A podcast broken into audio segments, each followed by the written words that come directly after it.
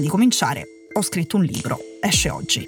Si chiama L'incendio lo pubblica Mondadori. Ci sono i miei ultimi tre anni di viaggi tra Iran, Ucraina e Afghanistan, i miei incontri, i momenti di panico ma anche quelli leggeri. Perché nessuno, neanche nei posti più pericolosi del mondo, è riassumibile soltanto con il dramma che vive. Si comincia sempre da una storia, come qui, le storie di Camila, Sima, Nabila o Zara che ho seguito alle feste e sotto le bombe. È un libro che guarda a tre incendi che bruciano il mondo e alla generazione che tra quelle fiamme sta diventando grande. Ma il riferimento alla generazione non volevo neanche metterlo perché soltanto qui essere giovani è una categoria a parte, poco numerosa e un po' speciale. In Iran e in Afghanistan è la condizione di due terzi della popolazione o più e in Ucraina c'è una guerra e la guerra la fanno i giovani. Nel libro compare anche l'uomo al centro della puntata di oggi perché lui ha fregato due volte alcuni protagonisti dell'incendio, i ventenni iraniani e quelli ucraini. Sto parlando di Elon Musk. Oggi esce la sua biografia, un successo annunciato.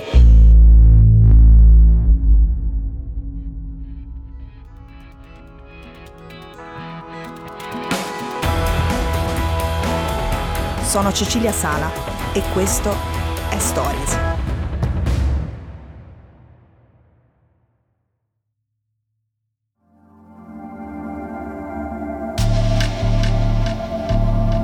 Il 20 settembre 2022 ero appena atterrata a Londra e stavo cercando una camicia pulita. Ero arrivata direttamente dall'Ucraina, avevo un giubbotto antiproiettile in valigia e dei Blaston sporchi, ma neanche una maglietta ancora intonsa che andasse bene per i funerali della regina Elisabetta. Era quel giorno, ma era anche il giorno in cui si sono visti i primi cortei in Iran. Massa Gina Amini era morta 96 ore prima in ospedale dopo essere stata fermata dalla polizia religiosa in una stazione della metro di Teheran per il suo velo messo male. Le foto di lei livida e intubata avevano appena iniziato a fare il giro del paese e poi del mondo. Non volevo essere a Londra, volevo essere lì, così passavo il tempo online a scrollare e a chattare. Parlavo con Nabila, una mia amica iraniana conservatrice, e con Sadira, una mia amica iraniana dissidente, e per la prima volta le sentivo dire le stesse cose.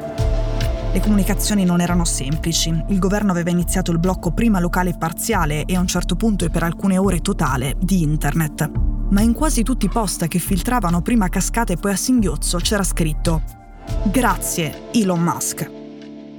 I primi manifestanti e tutti gli arrabbiati di Iran avevano fatto in tempo a gioire di una notizia. Il padrone di Tesla, di Twitter e di SpaceX aveva annunciato che avrebbe spedito centinaia di apparecchi Starlink nel paese.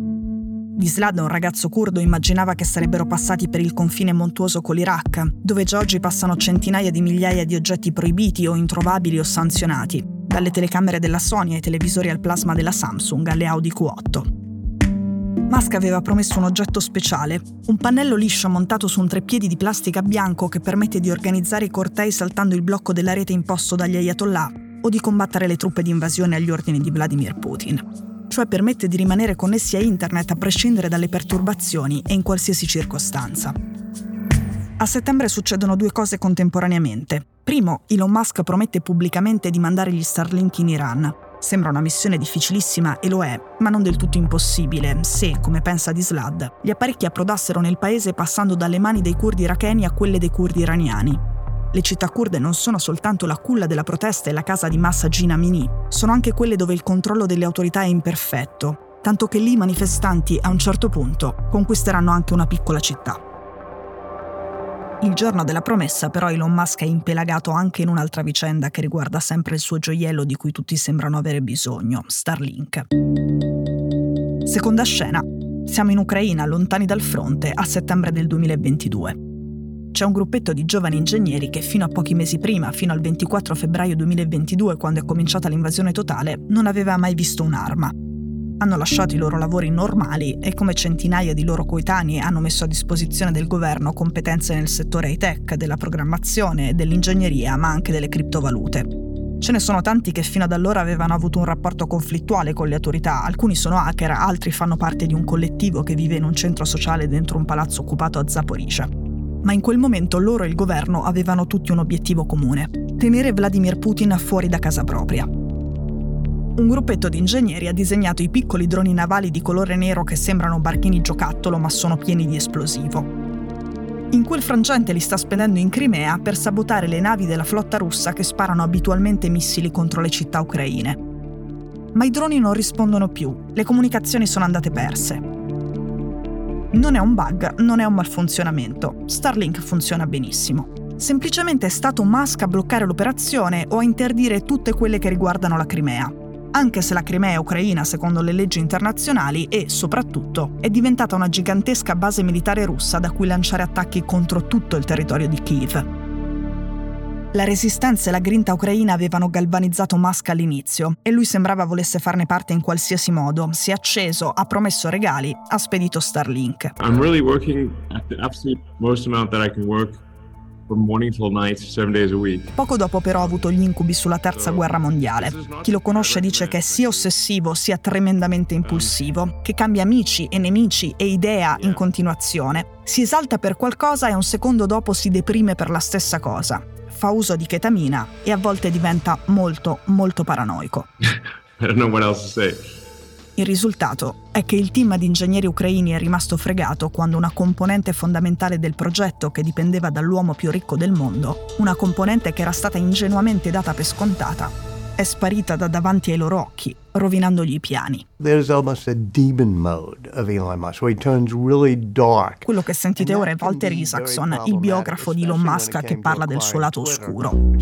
Sappiamo che Musk, dopo che l'esaltazione per la resistenza ucraina è svanita, ha consultato l'ambasciatore russo a Washington e si è vantato con l'analista Ian Brenner di aver parlato anche con Vladimir Putin in persona. Forse si è lasciato suggestionare perché poche ore dopo ha pubblicato un sondaggio su Twitter con cui si augurava di risolvere in qualche clic la guerra in Ucraina.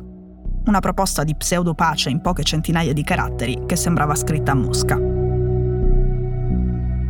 C'è un pezzo lungo di Ronan Farrow su New Yorker che racconta l'irritazione del Pentagono nel rapporto con questo bambino prodigio ingestibile e poi il rapporto di Musk con la chetamina. È il ritratto di un genio e di un bambino isterico, in cui non si capisce come salvare il primo dal secondo. Ma la sua impulsività di recente ha creato illusioni, pericoli e incertezze a migliaia di chilometri di distanza. Agli iraniani e agli ucraini che la violenza la conoscono terribilmente da vicino e non soltanto per aver avuto un'infanzia difficile, come dice di averla avuta Elon Musk. Elon Musk, per esempio, è il mito di Assim, un ragazzo di 23 anni che studia ingegneria aerospaziale all'Università di Teheran e un appassionato del settore spaziale privato. Assim ha preso parte alla protesta ed è finito per un periodo in carcere.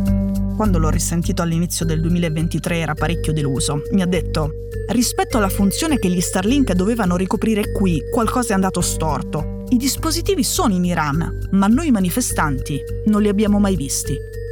Mentre parlavamo, era appena apparsa sulle agenzie iraniane una comunicazione sibillina del ministro delle telecomunicazioni della Repubblica Islamica. Confermava che gli Starlink erano arrivati nel paese, ma lo diceva con un tono affatto preoccupato. Queste attrezzature sono benvenute purché rispettino le nostre leggi. Sono quasi mille apparecchi e anche SpaceX, che produce Starlink, ha fatto un comunicato scarno, questa volta senza riferimenti alla protesta, per dire che la consegna era avvenuta. Io sono un idiota e Elon Musk ci ha fregato. Era stata la sentenza di Assim.